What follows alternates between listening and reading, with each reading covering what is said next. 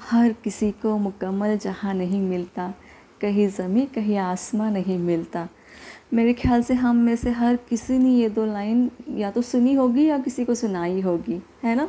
मतलब अगर हमारे किसी फ्रेंड ने कहा, दोस्त ने कहा, यार, पता नहीं मेरे साथ ये क्यों हो रहा है? ये क्या हो रहा है मेरे साथ? तो हम कहते हैं ना उसको कि, चिल, हर किसी को मुकम्मल जहाँ नहीं मिलता है।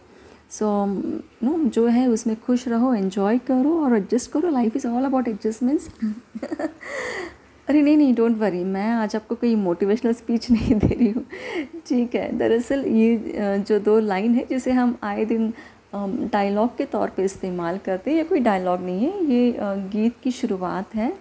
जो गीत लिखा हुआ था मशहूर शायर गीतकार निदा फाजली जी ने।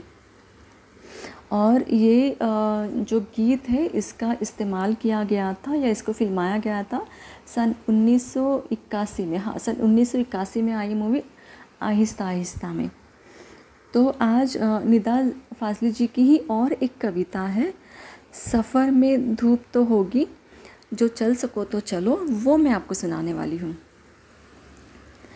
सफ़र में धूप तो होगी, जो चल सको तो चलो। सभी है भीड़ में, तुम भी निकल सको तो चलो। किसी के वास्ते राहें कहाँ बदलती है? तुम अपने आप को खुद ही बदल सको तो चलो। यहाँ किसी को कोई रास्ता नहीं देता। मुझे गिरा के अगर तुम संभल सको तो चलो। कहीं नहीं कोई सूरज धुआँ धुआँ है फ़ज़ा। खुद अपने आप से बाहर निकल सको तो चलो।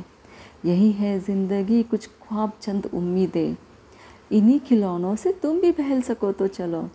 सफ़र में धूप तो होगी। चल सको तो चलो।